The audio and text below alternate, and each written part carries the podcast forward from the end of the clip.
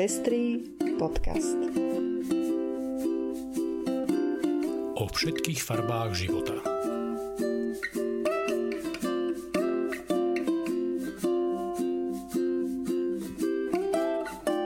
Vítame vás pri 77. vydaní Pestrých správ. Toto sú informácie, ktoré prinášame. Európska únia chce zlepšiť uznanie dúchových rodín naprieč Európou. Americkí evanielici podporujú nebinárnych ľudí. Slovenskí biskupy sa zastali Benedikta XVI. obvineného z nekonania v kauze zneužívania detí. Václav Klaus vidí za sexuálnymi škandálmi cirkvy útoky progresivizmu. Ne- Nový Zéland prijal zákaz konverzných terapií. Rádové sestry v nemeckej nemocnici vyjadrili solidaritu s LGBTI ľuďmi. Ja som Lucia Plaváková. A ja som Ondrej Prostredník. Ďakujeme, že viacerí nás už podporujete a tešíme sa, že vám záleží na šírení osvety v oblasti ľudských práv a ochrany menšín. Ak sa chcete pridať k našim podporovateľom, nájdete si náš profil na patreon.com. Srdečná vďaka a príjemné počúvanie. Európska komisia sa snaží o presadenie návrhu úpravy, ktorá by zabezpečovala uznanie rodičovstva naprieč krajinami Európskej únie. Ako sa uvádza v zhrnutí tejto iniciatívy, v súčasnej situácii sa stáva, že rodičovstvo založené v jednej krajine Európskej únie nemusí byť uznané v inej krajine Európskej únie. Toto sa samozrejme týka aj dúhových rodín. Súčasný stav vedie k problémom pri cestovaní či stiahovaní sa do inej krajiny Európskej únie a ohrozuje práva dieťaťa, ktoré sú odvodené od rodičovstva. Žiadame, aby členské štáty mysleli na najlepší záujem dieťaťa uviedol komisár pre spravodlivosť Die Reinders. A dodal, že chýbajúce cezhraničné uznanie môže viesť k nespravodlivým dôsledkom pre deti vo vzťahu k slobode pohybu, zdravotnej starostlivosti či vzdelávaniu. Návrh by mal byť hotový koncom tohto roka a to buď vo forme legislatívnej iniciatívy alebo ako nelegislatívne opatrenie. Asi neprekvapí, že členské krajiny sa k tomu stávajú veľmi rôzne. Napríklad Írsko iniciatívu podporuje a víta, niektoré krajiny, ako napríklad Fínsko, dokonca už takúto úpravu aj majú. Blokovanie iniciatívy je možné očakávať od Maďarska a Polska práve s ohľadom na skutočnosť, že ide o pomoc pre dúhové rodiny. Pozícia Slovenska je zatiaľ nejasná, ale veľké očakávania mať asi nemôžeme. Evangelická luteránska církev v Spojených štátoch amerických vydala dokument, v ktorom formuluje svoj postoj k nebinárnym ľuďom. V 84-stranovom dokumente nazvanom Viera, sexizmus a spravodlivosť vyzýva vedenie tejto vyše 3 miliónovej protestantskej cirkvi svojich členov, aby konali spravodlivo voči ľuďom s menšinovou sexuálnou orientáciou. Hoci táto cirkev už prešla kus cesty v prekonávaní patriarchálnych a sexistických stereotypov, dokument konštatuje, že pred spoločenstvom evanielikov je ešte kus cesty, aby dosiahli úplnú spravodlivosť vo vzťahoch k rôznym menšinám.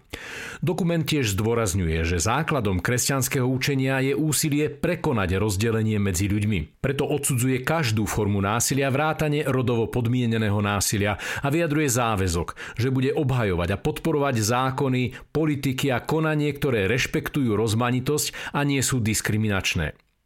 Ženám, dievčatám a ľuďom, ktorí sa identifikujú ako nebinárni, sa nesmú upierať ich ľudské a občianské práva, uvádza sa v dokumente.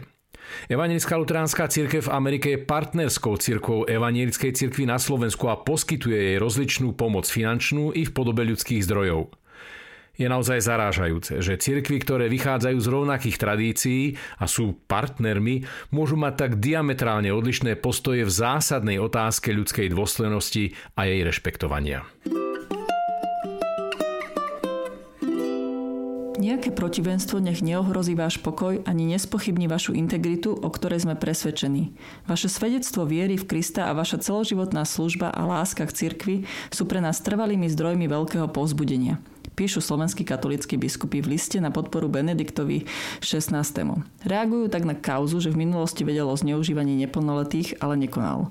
Podľa konferencie biskupov Slovenska dochádza k útokom na jeho osobu. Naivne očakávam, že biskupov budú viac zaujímať osudy zneužívaných detí, ale už sme si zvykli na to, že prípady zneužívania sú v cirkvi zametané pod koberec. Čo tam potom, že majú na svedomí množstvo zničených osudov? Hlavne treba držať partu. Podporu emeritnému pápežovi Benediktovi XVI. nepriamo vyjadril aj bývalý český prezident Václav Klaus. Napísal otvorený list pražskému kardinálovi Dukovi, v ktorom vysoko oceňuje jeho postoj na obranu Jozefa Ratzingera. Ten Duka prejavil vo svojom nedávno zverejnenom komentári v nemeckom denníku Die Tagespost. Na Klausovom liste je zarážajúce, ako snahu katolíckej cirkvi vysporiadať sa s krytím sexuálneho zneužívania maloletých kňazmi označuje za útok progresivistických síl. Nuž skutočne zvláštne videnie sveta, keď niekto zápas o spravodlivosť a zadozučinenie pre obete násilia vníma ako progresivistický útok.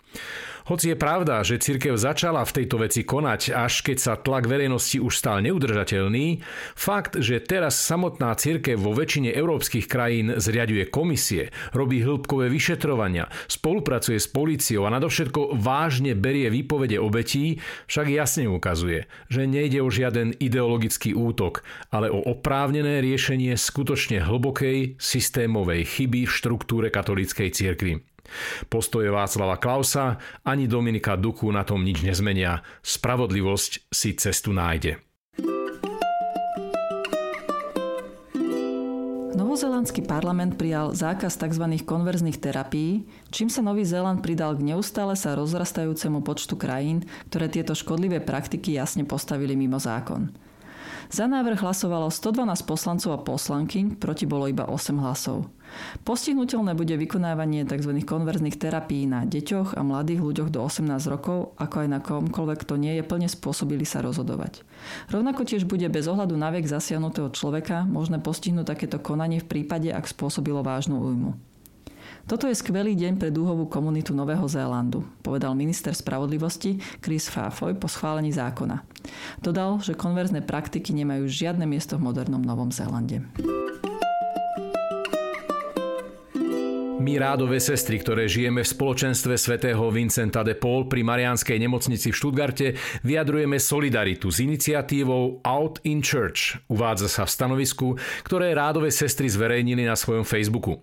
Mnohí spolupracovníci katolíckej cirkvi v Nemecku sa v rámci tejto iniciatívy vyautovali, často spoločne a naraz vo veľkých skupinách požadujú koniec diskriminácie queer ľudí v prostredí cirkvy. Rádové sestry zdôrazňujú, že odvaha ľudí, ktorí urobili v cirkvi coming out, na ne urobila hlboký dojem a nechcú sa iba prizerať. Preto týmto ľuďom vyjadrujú verejne solidaritu. Počúvame vaše príbehu, príbehy, skúsenosti, priania a obavy, ktorými žijete. Hlboko sa nás to dotýka. Ďakujeme, že v zastúpení mnohých pozdvihujete svoj hlas, uvádza sa v stanovisku sestier. Ich verejné vyjadrenie je ďalším kamienkom v stále viac sa zaplňajúcej mozaike radikálnej zmeny postoja katolíckej cirkvi v Nemecku k ľuďom s neheterosexuálnou orientáciou. Pohľad do vnútra katolíckej cirkvi na Slovensku tiež v mnohých prípadoch ukazuje, že situácia sa postupne mení. Stále však chýbajú takéto odvážne verejné hlasy. Zostáva len veriť, že čoskoro zaznejú aj u nás. Útorok 22. februára sa o 18.00 uskutoční vo Faustovej sieni Bratislavskej starej radnice diskusia k výstave Loading Love, ktorá mapuje dejiny života LGBT ľudí v štyroch krajinách v Strednej Európe. Ako si queer ľudia prejavovali lásku v neslobodných režimoch? Ako sa stretávali? Ako sa ich situácia zmenila po Nežnej revolúcii? Čo sme sa dozvedeli o živote LGBT komunity v Česku, v Maďarsku? Je už pre queer ľudí bezpečné sa na ulici boskávať a držať sa za ruky, prezentovať sa v súlade so svojou rodovou identitou? Diskusie sa zúčastnia spoluautorka výstavy Jana Jablonická Zezulová, predseda No Mantinels Andrej Kuruc, historik Michal Mako a Martin Mácko z iniciatívy Inakosť. Moderuje Marek Hudec. Viac informácií nájdete vo facebookovom evente s názvom Diskusia Loading Love. Vo štvrtok 24. februára Nová Cvernovka v Bratislave organizuje diskusiu s názvom 4 roky po Čo nám zostalo. Je to stretnutie s tými, ktorí v roku 2018 verejne prejavili svoj občianský postoj po vražde Jána a Martiny a zmobilizovali 10 tisíce ľudí v slovenských mestách. Cieľom diskusie je opísať a vystihnúť, čo sa za tie 4 roky zmenilo. Diskusia sa uskutoční naživo v sále Novej Cvernovky o 18. hodine. Vstup na podujatie je len pre plne zaočkovaných. Kontrola očkovania prebehne s overením platnosti QR kódu a dokladu totožnosti. Vstup do interiéru je povolený iba s respirátorom. A to je už všetko z dnešného vydania Pestrých správ. Do počutia o týždeň.